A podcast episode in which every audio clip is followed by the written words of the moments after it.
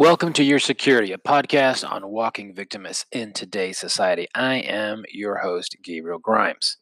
In this podcast, I discuss how to stay alert and situationally aware no matter where you are or where you go. Now, I have 23 years of experience in the security industry, both locally and internationally. I've worked around the world with foreign governments, international police. I've managed executive protection for thousands of international travelers. And during that time, I've come across the best practices to stay secure and almost in almost any situation. You never know. Sometimes there's some situations that you have no control over. Like, for instance, a volcano if you're inside the volcano. I look forward to sharing with you these tips and tricks and a few hacks with you. And if you are an international tra- uh, traveler, this is something that you want to listen to. If you are a security professional, again, uh, share with me your experiences. I'd love to hear them as well.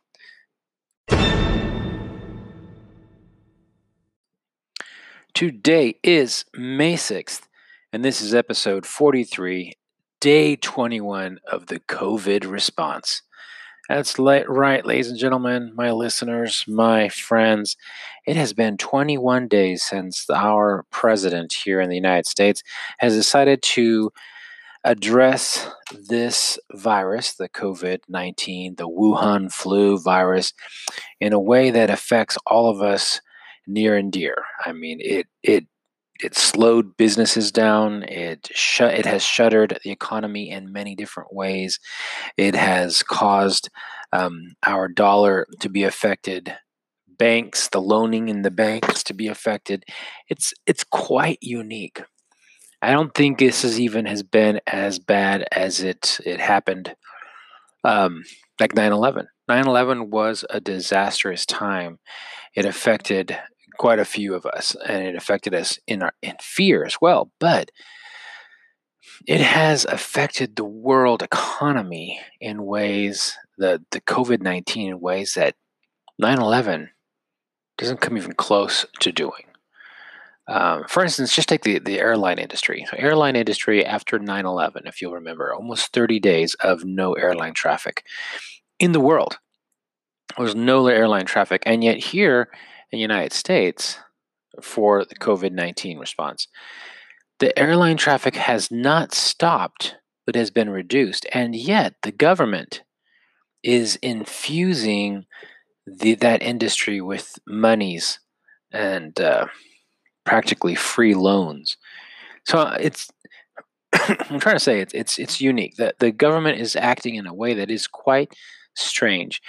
The response that the government has been uh, taking to the COVID nineteen is quite unique, and um, it does and it has affected many, if not all, of the small businesses. And if you have any, anywhere up to 50 people depending on you and depending on a paycheck, well, there's no one coming into your restaurant. If no one's coming in and using your services, well, yeah, it's it's quite it's affecting your business quite a bit. You're not going to be able to pay your employees. Your employees are not going to be able to feed their families, and then it's just it all rolls downhill. They just can't. They're not meeting, making ends meet. And then what happens? And these people are going to have to use their credit cards and use their loan, their loan, um, their, their signature authority at the bank. And what that ha- does is it just continues on as a vicious cycle and makes people uh, further in debt, and it's going to create a different type of reality in the United States. I mean, over six million people were looking for were out of jobs and um, filing unemployment just a few weeks ago. I don't know what the number is today, but this is this is you know astronomical. This is this is big. And as a security professional, I have to say it's a little disconcerting. Know, I have to say the majority of the people in the United States are good-natured people. You know, there are there's not criminals around every corner, although it may seem like that, but it's not the truth. Um, so the likelihood of crime increasing tremendously is probably low, but I wouldn't be surprised if crime does see a major uptick. Because whether or not you're a criminal, if you can't feed your family and you're forced with uh, a hungry family, uh, several days, several weeks of hunger, you're going to do whatever you can. You're going to try to do the best thing you can. But even the best person, when they're hungry, they're going to do anything they can. They're going to to take risks, um, and that may be something that uh, our government needs to be paying attention to. And I think there are. I was listening to uh, our President Trump talk about security, talking about the response to this situation, the COVID 19. And his concern was we shouldn't let the cure be worse than the disease. We shouldn't let the cure be worse than the virus itself. I mentioned in about two or three episodes back the concern about suicides. There's more suicides now than there are. There's more suicides reported than there ha- there are COVID nineteen deaths. And what does that mean for us? That means that in a situation, an ever increasingly difficult situation in the world, or in the United States, we're going to see an uptick of those same suicides. If if we have an issue with suicides, then we're going to continue to have this situation and the number will increase because the amount of pressure placed on these individuals is not getting less. It's only getting more. So let's be thoughtful. Let's be cognizant about this kind of a situation. when are we going to pull the plug. And pull the plug, I mean by when are we going to get to work? Now, this is a question that every crisis management team must make. When are we going to say that this crisis is over? So, like for instance, the um, the Valdez up in Alaska, when the uh, oil tanker released all the oil in the in the ocean there had to be there was a day when they said the crisis is over. The oil, the, all the oil hadn't been picked up, but they said the crisis is over. Um, the uh, any any of the situations that we've seen in North Carolina, um, sorry, that was this was um, Virginia. There was a mine, and it and it collapsed, and there was miners in it. But when is the crisis over? Is it when the miners, all the miners are withdrawn, or when we have good knowledge to say that all the miners have already deceased? Or is it when we open up the mine completely? You know, we have to determine when is the crisis over. in uh, the Horizon event in the in the Gulf of Mexico, Deepwater Horizon. You know, when that explosion happened? When did they call it the end of the crisis? When was it? And this is, reminds me of the time when I was in Mexico and um, we had a kidnapping. And uh, we had two people that were kidnapped. We had good evidence that they were kidnapped. And uh, our crisis management team went to Mexico and stayed there. We we managed it on a day to day, hour by hour, you know, way. But after three weeks, we had to make a determination to to pull the plug. We had to say, well, we've gone as far as we can with this event. Now we have to say that the event is over. Now, that doesn't mean that additional activities weren't com- weren't, weren't done. You know, the company did have to support the family. We had to, we continued to work with local authorities. We worked with the local business. We had to replace the employees' uh, positions with other people. There was other things that we had to do, but the event itself was considered closed on the books. And this is the same thing that's going to have to happen with this coronavirus response. And and I don't know when that's going to be. I think that now I think the president has mentioned that we need to be uh, uh, reviewing and studying when is it that we can get back to work, and I think that is appropriate. People are freaking out, and I totally understand that. But we do need to be thinking when we're going to get back to work and then how that is going to work out. How is that going to be defined? you know, we can't just all get back to work by flipping on a switch. We can't. Our world has changed. The small businesses that had 20, 30 people, they don't have 20, 30 people anymore. Some of them are gone on. Some of them have had to move. Maybe they left the country, they left left the state. They've gone to another state. Maybe they've left the country all all together. I was in the mall before we had this uh, this close down, the shutdown here in Texas. I was in the mall and I was talking to one of the cleaning ladies there, and I told her, "Well, don't worry. You know, there's going to be a, a, stimulus package, and we're going to get some money coming in, and so you don't you don't have to worry about about money coming in. You know, the government's going to try to do the best they can to, to help you stay afloat. And she told me, I'm sorry, but I'm I'm not legal and I don't think that the uh, the stimulus is for illegals. And so and and I'm not trying to make this a political thing, but I am saying many, many of our of our employees may not even be in the country anymore. They may have just gone ahead and gone back home. So how are these small businesses going to ramp up? It's not going to be the same. And what else is not going to be the same is the fact that we have come to be afraid of each other. The social distancing that we're talked about all over the place is so real that people are currently they currently feel it a, a, a struggle to be around other people. They, they're they're social distancing no matter what. And I think that's what's going to continue on.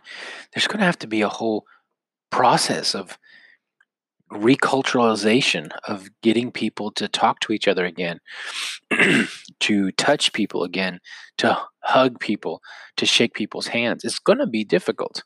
It's going to be, let's say, strange. It's going to feel awkward at first and hopefully that our, our culture will bounce back and will be the same as before but i think that we'll still see remnants of this type of of situation this this life of social distancing even as we continue on all right let me uh, talk to you about new york city and john hopkins university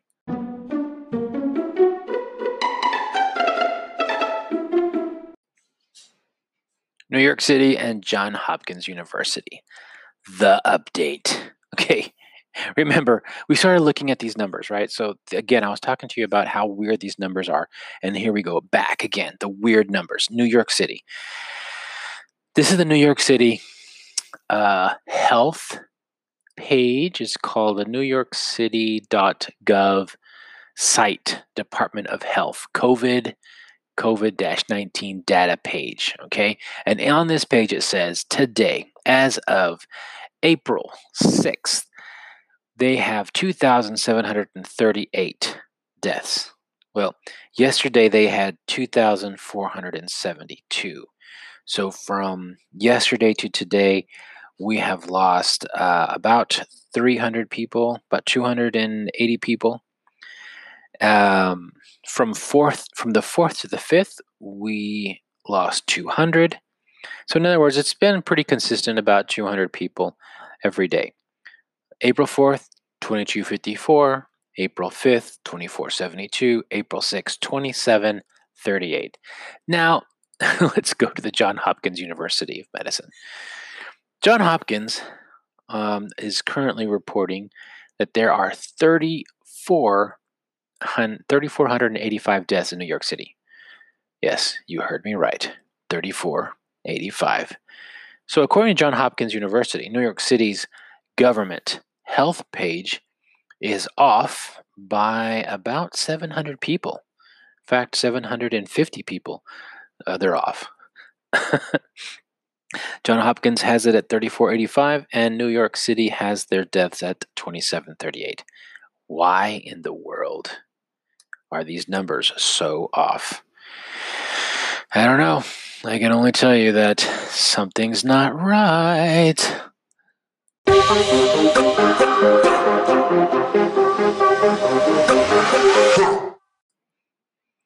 And finally, what are you doing? What is your routine? How are you keeping your mental health? I had an amazing salsa that I made, and I passed that information on to a good friend of mine, Kyle. And um, I'll pass the give you the, the great description, the recipe right now. So it's a chile morita, and that's like a chile chop- uh, chipotle. One chile morita, two to three chiles serranos, two tablespoons of sour cream, two to three tablespoons of mustard, two tablespoons of mayonnaise, two avocados, a bunch or a handful of cilantro, two, three tablespoons of white vinegar, garlic, powdered garlic. You put that into a blender, blend it up, and use the, oh, excuse me, the chilies you have to boil. Boil for about three to four minutes. Once you put all of that, blend it up, add a little bit of that water from the chilies to make it um, uh, uh, kind of not runny. It has to, has to have a good, a smooth con, uh, texture. Once you have that, kind of like a ketchupy texture, once you have that, you are good. You're golden. And adjust the spice with by adjusting the number of serrano peppers. Other than that, I did great today. I did two, four, I did 8,000 meters on the rowing machine. That's right, 8,000 meters. That was good. It felt good. Uh, I only left the house once to get some food at the grocery store. Uh, did get some sun, a little bit of sun, a little bit, because it's raining in my part of Texas. And let's see here, what else did I do? I kept to a very poor routine, and I am very bad about that. If not completed that routine properly, I was the only one to wake up before I woke up at seven o'clock this morning. Yeah, that's right. Monday, seven o'clock. Can you believe that? But um, I, uh, my family woke up at ten. Oh my goodness, this quarantine thing is kicking all of us in the butt when it comes to routines. But anyway, I have to be more diligent and write down my routine to keep it straight because like it or not, we are all going to have to come back and uh, start working one of these days, right? That's what I've been told. Anyway, thank you so much for listening. I do appreciate it. If you like my video, my uh, podcast, please subscribe and send me a message. You can actually send me an audible message, and uh, I'll listen to it. I'll, I'll mention to you mention you on the next podcast. Uh, I appreciate coming to you and talking to you and expressing some tips and hacks on how to stay secure in your world because you are security. In this world, you're security. Thanks. Until tomorrow.